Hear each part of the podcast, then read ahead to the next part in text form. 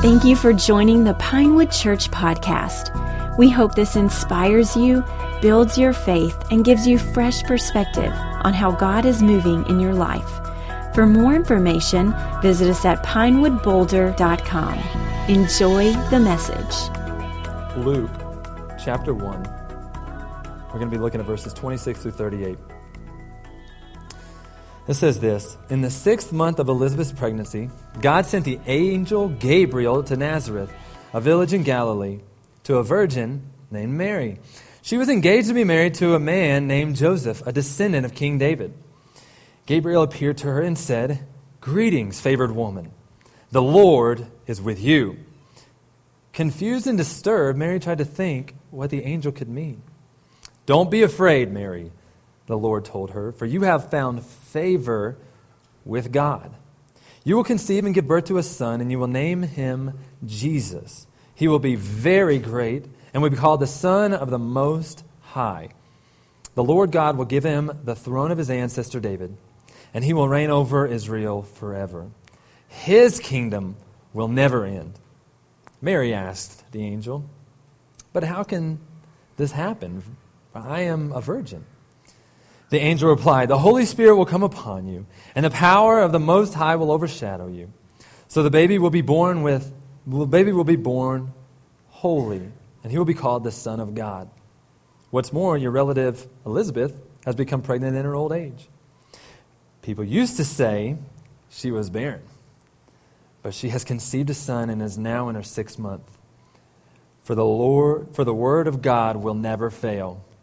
Mary responded, I am the Lord's servant. May everything that you have said about me come true. And then the angel left her. Let's pray. God, we thank you for this uh, beautiful text. We thank you for uh, Dr. Luke and how he articulates this story uh, with such precision and such detail. Uh, Father, God, we ask that you would come and move in this place tonight. Father, we are uh, so grateful for uh, your, your, spirit and how your spirit comes and move, moves and leaves us different than the way that we came in. So, Father, we pray that you would do that today. God, I pray for everybody that came here, uh, those that maybe came with a heavy heart, uh, those that maybe came with questions. Father, we know that as we lean into you, uh, our, uh, our hurt, our pain, our load becomes lighter as we lean in uh, to you. Father God, we know that we can find every answer to every question that we've ever had. And so we do that tonight, and we give you all the praise and glories. In your name we pray. Amen. So, looking in the text, uh, if you have your Bibles, you can be taking notes in there. If you have your phone, we're just going to systematically work through it verse by verse, and we're going to talk through some of the details of the passage.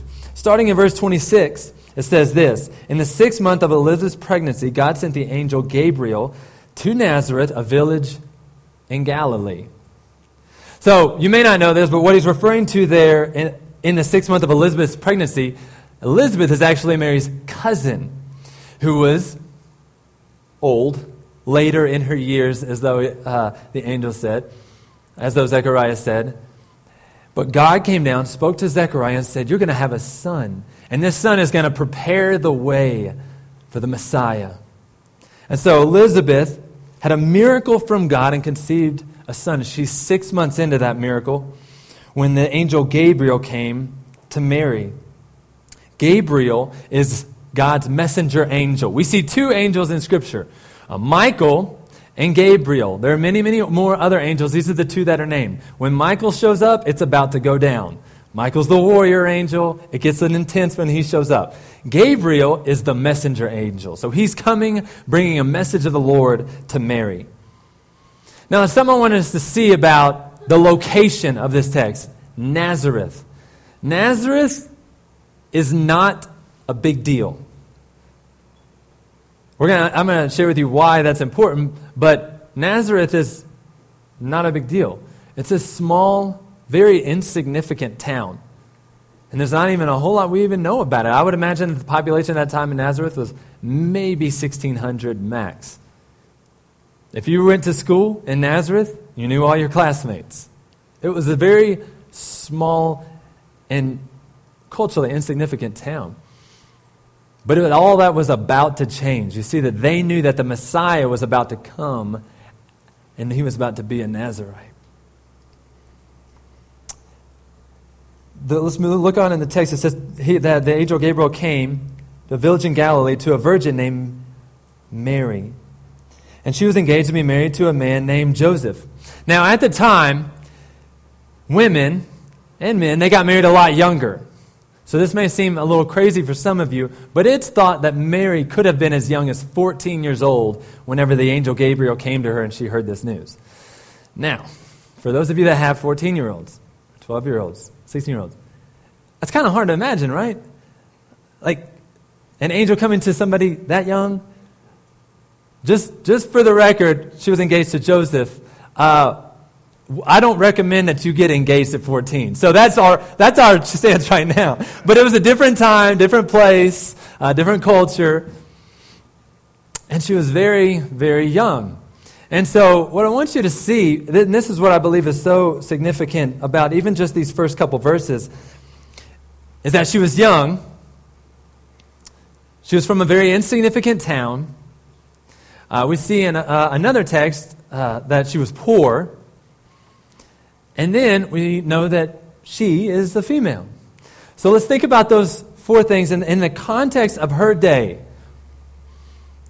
All the cultural standard would have said that this person is not the person that God would use for such a significant task as caring and mothering the Messiah.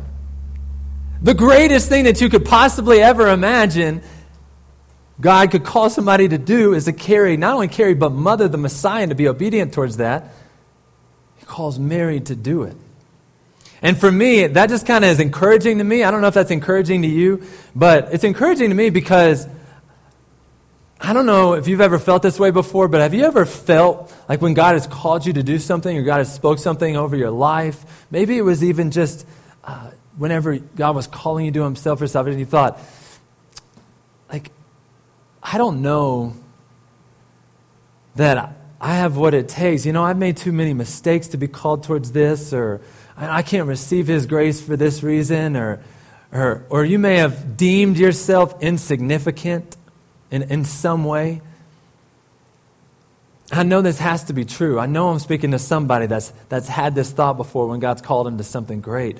I'm, I don't know. I, I feel too insignificant for that task. I just want to encourage you today as it encouraged me. Like, it doesn't matter what you bring to the table. When God enters the equation, everything changes. You are not insignificant, but you have power and you have favor and you are appointed by God. I hope, I hope that encourages somebody here today. Also, we see in the text that she was a virgin. The reason that this is significant is because she could, Jesus could not come from the seed of Adam, because it would be connected to the sin of Adam. It came from God, and so she was a virgin. Another uh, way of saying it is that she had not yet had sexual relations that the baby that she was going to be that was going to be conceived in her was going to be a holy baby a set apart baby a righteous baby from god. Next we see that she was married to a man named joseph a descendant of king david. In that day engagement was kind of like getting married just without the benefits of being married.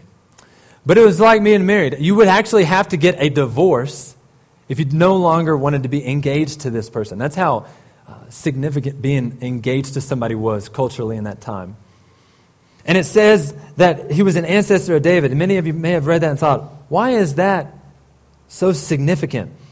Well, all throughout scriptures, we see God spoke it to Abraham, He spoke it to Isaac, to Jacob, to Judah, and also to David that the Messiah was going to come through their line.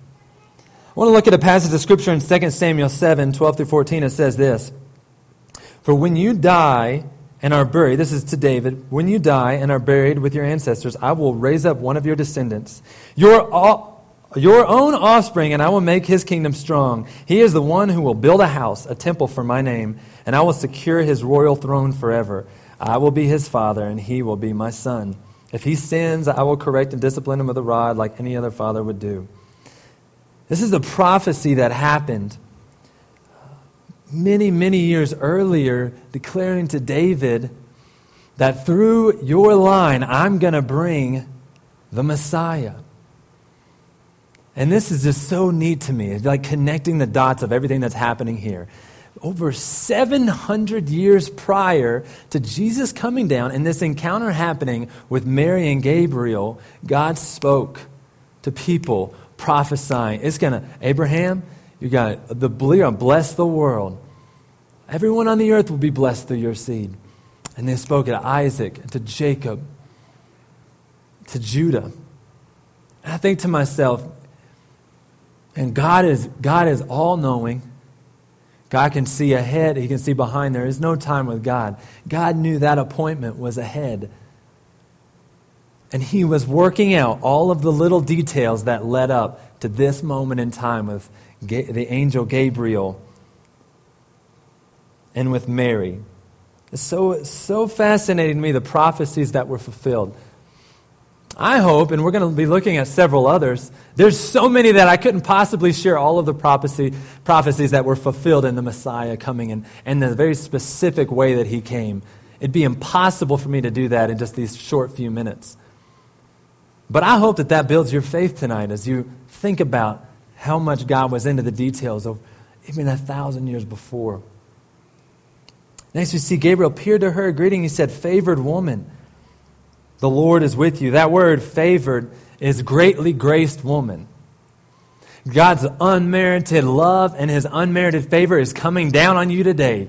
I got something good for you. And he says, The Lord is with you. I, was thinking about that part, that last part, the Lord is with you. And I, man, I've heard that. And in Matthew 1 23, uh, this is referencing an Old Testament prophecy. Matthew says, Look, the virgin will conceive a child, she will give birth to a son, and they will call him Emmanuel, God with us. And here you have the Gabriel coming to Mary saying, Hey, the Lord's with you, God's with you.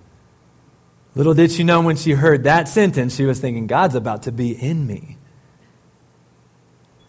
But that should bring, just as I imagine that statement from Gabriel brought comfort to Mary, I hope that brings comfort to you today. I want to declare to you today that Emmanuel has come. Emmanuel is with you. We're going to look at that a little deeper next Sunday. But that should encourage all of us today. We don't serve a God that is distant.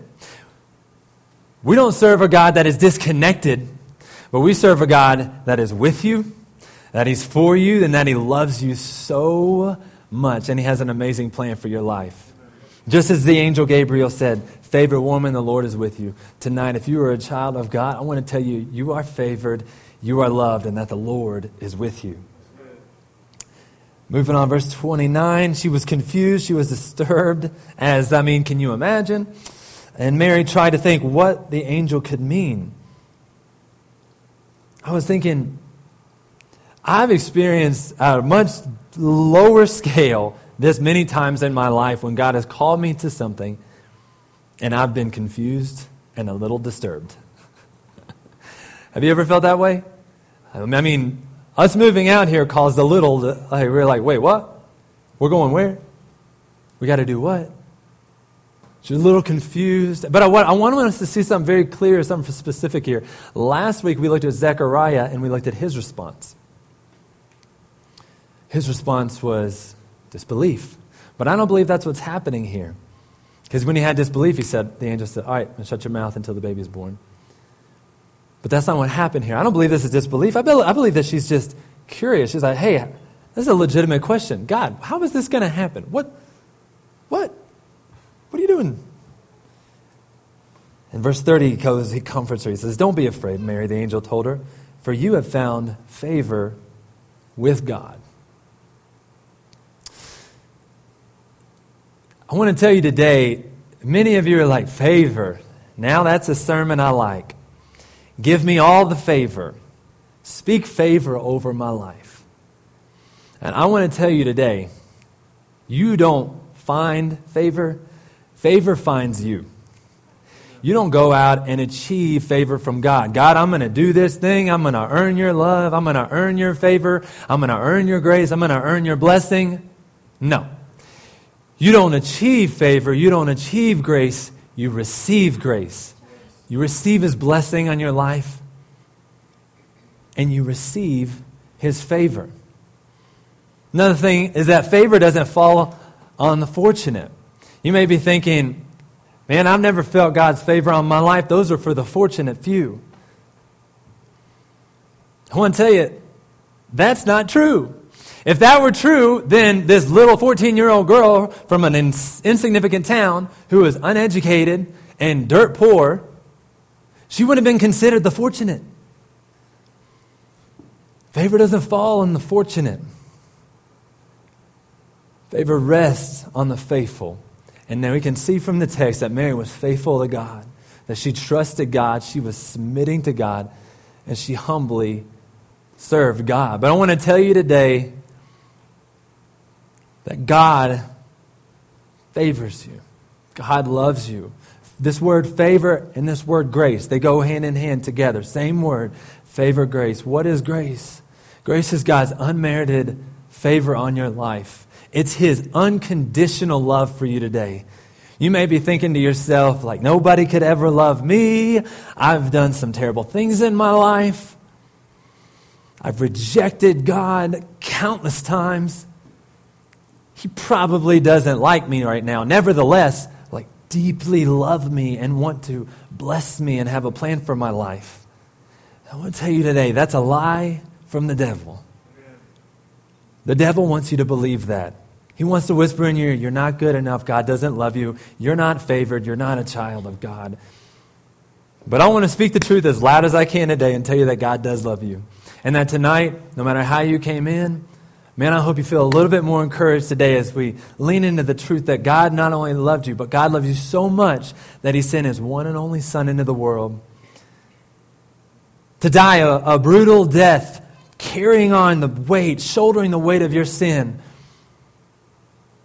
paying the penalty that should have been yours and should have been mine for our sin and our disobedience to God. He loved us so much that he was willing to send his son into that. But his son didn't stay dead. He rose from the dead, defeating sin and defeating death so that we may have life. And that God who loves us so much wants to give us that life, that abundant life and that favored life, so that we can now live in his grace and not our shame. Instead of carrying the guilt of our sin and the shame of the world, we can now live in freedom and abundance in Christ, saying, My, my sins have been forgiven. God has washed me clean as snow, and I can walk in victory in Jesus' name. If you're grateful for that, just give God a second shout of praise. That's okay. That's all right. That's all right. You can shout here. It's all good. We can praise God in His house. Verse 31 says, You will conceive and you'll give birth to a son, and you will name him Jesus. The prophet Isaiah said this in Isaiah 9 6. He said, For a child is born to us, a son is given to us. The government will rest on his shoulders, and he will be called Wonderful, Counselor, Mighty God, Everlasting Father, and the Prince of Peace. Like I said before, every detail matters in Scripture. Even so much as last week when we looked at the name John, I didn't unpack this a, lot then, but it means, you know, God is gracious. And then we see that Jesus, his name actually means Jehovah saves, or the Lord is salvation, is what the name of his, is what the meaning of his name is. Every detail matters, and the people of that day would have known what that meant. And they would have rejoiced in hearing that I'm going to have a son she knew the, she knew the prophecies. She knew the scriptures. We'll see, we'll see that later in a text where she's quoting much of the Old Testament. But she knows what the scripture says. She said, I'm going to be carrying Jesus, Jehovah's salvation. The Lord saves. Ah, it's going to be me. Now, I don't know about you, but that's, that's going to both freak you out and pump you up, I would imagine. I'd be like, yeah, what? Cool. Uh, you sure you got the right person? He will be very great, and he will be called the Son of the Most High. The Lord God will give him the throne of his ancestor David. There it is again. He's coming through the ancestor David. And he will reign over Israel forever, and his kingdom will never end. What I want you to see is that through a series of kings and a series of situations, all, all throughout the Old Testament, God was setting the stage for the King of all kings. No ordinary king, but the King of all kings is the Lord of all lords, the Prince of peace, the wonderful counselor the Almighty God, the Son of God, Jesus, to come to the earth. and reign, and his kingdom will have no end. No more, no more kings. We, we have a, a king king who sets the standard, who sets the rules. When we pray, we say, Your kingdom come, your will be done. Why? Because his kingdom never ends. His kingdom reigns forever. And we pray his kingdom, his standard, his conviction down on our life. And his kingdom will never end. And Mary asked, But how can this happen? I'm a virgin. And the angel replied, The Holy Spirit will come upon you, and the power of the Most High will overshadow you, and the baby to be born will be holy, and he will be called the Son of God. I thought about that. The Holy Spirit will come upon you, and his power will overshadow you. And I was thinking about the Holy Spirit and power, and I was thinking in anything in life today, in any situation that you're in, and anything God calls you to, the same truth that was spoken over Mary in that day is true today. You're like, God, how am I gonna how am I gonna get over this this thing? God, how am I gonna be comforted? God, I just lost a loved one. Like, where are you, God? Like, what is going on? The same power that brought Jesus into Mary, the same power that raised Christ from the dead, it, it's the same power that is living and working in you. God, how are you to do this thing in my life? The Holy Spirit's power is to do it through you. That's why we pray, Spirit, come, meet us here. God, we want your power to move. We want to leave changed. We want to leave transformed. And we know where the, where, the Holy Spirit is, life change happens because his power moves. I love that word overshadow. I'm, I want to just kind of take a second to pull that word out just a second. That's actually a reference. I don't have time to go into this in great detail, but it's, it's actually a reference to the Holy of Holies in the tabernacle in the temple days where God's presence would fall. And whenever he's saying that, the Holy Spirit will have the power and he'll overshadow you. He's literally saying, I'm going to make your womb the Holy of Holies. My presence is going to fall there. Feel the weight of that. My presence is coming to your womb because the Son of God, God, Jesus, will be holy and he will reside in your belly. How powerful. Can you imagine carrying that around, thinking, wow, the Holy of Holies in my belly? He'll overshadow you, and the baby will be holy. He'll be called the Son of God. What's more, your relative Elizabeth was pregnant in her old age. People used to say that she was barren, but she has conceived a son and is now in her sixth month. For the word of God will never fail. If God says it, he does it. If He spoke it, He always sees it through. There may be something in your life where you heard, I heard a voice from God say this over my life, and I'm still waiting. If God spoke it, He's going to do it. His word never fails, and there's nothing He can't do. I remember being in an impossible situation, even in our family, and I remember uh, my wife and I, uh, and I remember thinking, God, he spoke something over my life for our future, and he said, In five years, you're going to be debt free. And I remember him speaking that over my life, and I was just like, But God, like, we got these student loans, we got these cars, we got these things in my life. Like, it's going to be the power of your Holy Spirit. Like, it is like nothing I could do. Like, it's going to be miracle after miracle after miracle. Money's going to have to rain down from heaven. Like, something crazy is going to have to happen. But I, he spoke that over my life, and over and over again, my wife and I, every single year, we come and we'd be like, okay, like, this is what God spoke over my life. And when God speaks something over your life, you speak it. Because whenever God speaks something over my life, you speak it as if it's done. You claim it in Jesus' name. And I said, He's going to do this thing. I feel it. He told me. And year, year, and I'm like, ooh, we're getting close to year number five. What are you doing, God? Like, I'm not seeing it. But then one miracle after the next just boom, chipped away, chipped away, chipped away. And then year five, almost, almost to the day, boom, they were gone. 100% debt free. Miracle after miracle after miracle. I just want to tell you today, nothing is impossible with God. That's what he says here. Another translation literally says, God never fails on his word. Literally, nothing is impossible with God. To all other standards, this is an impossible situation. A virgin is going to have a baby? Impossible. God is going to be both God, fully God, and fully human? What? Impossible. Then he leans in even to this old woman who couldn't conceive and was barren. God had a baby, another miracle. Yeah, that's, that's impossible. God is the impossibility specialist. That's what he specializes in, is doing the impossible. So why not lean into that? Why not pray for that and trust God when he speaks something over your life? God's into the details. I love whenever I read this, I thought to myself, it's almost like the angel is saying, This is what's going to happen to you. Something amazing is going to happen. I got a miracle for your life. We, God has found favor on your life. It's time. The Messiah is coming. Oh, and by the way, I'm doing something over here too. I got a miracle working over here too. I'm preparing the way for your son. I got something amazing going over here too. And I feel like so often in our life, we get, we get so focused on what's going on in our life and where's my miracle, we forget God's into the details all around us. Working things out, situations all around us. Situations that we're stressed out about, anxious about, angry about. Man, we can become so focused on that. God's doing other stuff. He says, hey, I'm not only working in your life, I'm working over here too. For you and for your son. And nothing is impossible with God. His word never fails. And the last verse is this Mary responded and she said, I'm the Lord's servant. May everything that you've said to me come true. And then the angel left her. I love her, her response here. So humble, so committed, so quick. You know, she didn't say, like, God, give me, I'm going to spend the next 21 days of prayer fasting. and I'll get back to you and we'll see how this thing goes. No, she said, I'm the Lord's servant. A servant, another says maid, another translation says maid.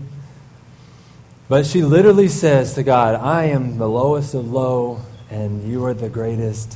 Whatever you say, I'm going to do. And it says, Be it unto me. She has willing, willing obedience here. Now, there's something that you need to understand here. We can easily read this story and we can think, well, good for Mary. Like, of course she's going to say yes. She just saw Gabriel. All this incredible stuff happened. But what you got to realize is there was great risk in this yes. It wasn't just yes, everything's going to work out good, everything's going to be okay. No, no, no, no, no. She was engaged and she's about to have a meetup with her fiance and say, hey, uh, I'm pregnant you know in her mind she's thinking, man, I wonder how that's going to go down. What's my fiance going to feel about that? Like, who's the baby? This may sound a little crazy, but it's God. What? So not only did she risk going to her, her fiance and telling her she's pregnant, and then her husband divorcing her, but at that time, if her husband would have divorced her, that would have put her in a very, very bad place because now she has a baby. Nobody to take care of her. And in that day, if you got a divorce, she had no way of caring for herself, providing for herself in that time and in that culture. So, I mean, a, a, lot of difficult things for her future in store if things don't go as planned. And so you can imagine, I mean, if you're like a person that when God asks you to do something, it's like, okay, God, give me 21 days of prayer and fasting. I'm going to weigh out the pros. I'm going to weigh out the cons. If the pros outweigh the cons, I'll move in the con direction and I'll say yes and everything's going to work out okay. But that's not what God is calling us to. God is calling us to immediate obedience, servant obedience. Yes, God, whatever you say, I'm going to do. I come with a willing and a committed heart to you. Yeah, I see the risk in the future. I see that there's a lot of unknowns. But I'm your servant. Do it unto me according to your word. How many of you here today would say, God, whatever you say, I'm going to do? no matter what it is. You want me to get my car away? I'll get my car away.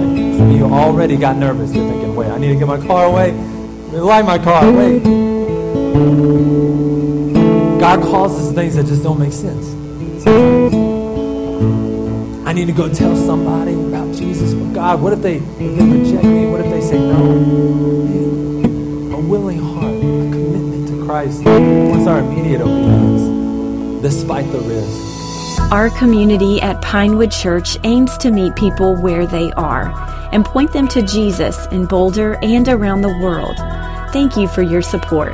If you would like to further connect with us, you can find out more at pinewoodboulder.com or on any social media platform with the handle at Pinewood Boulder.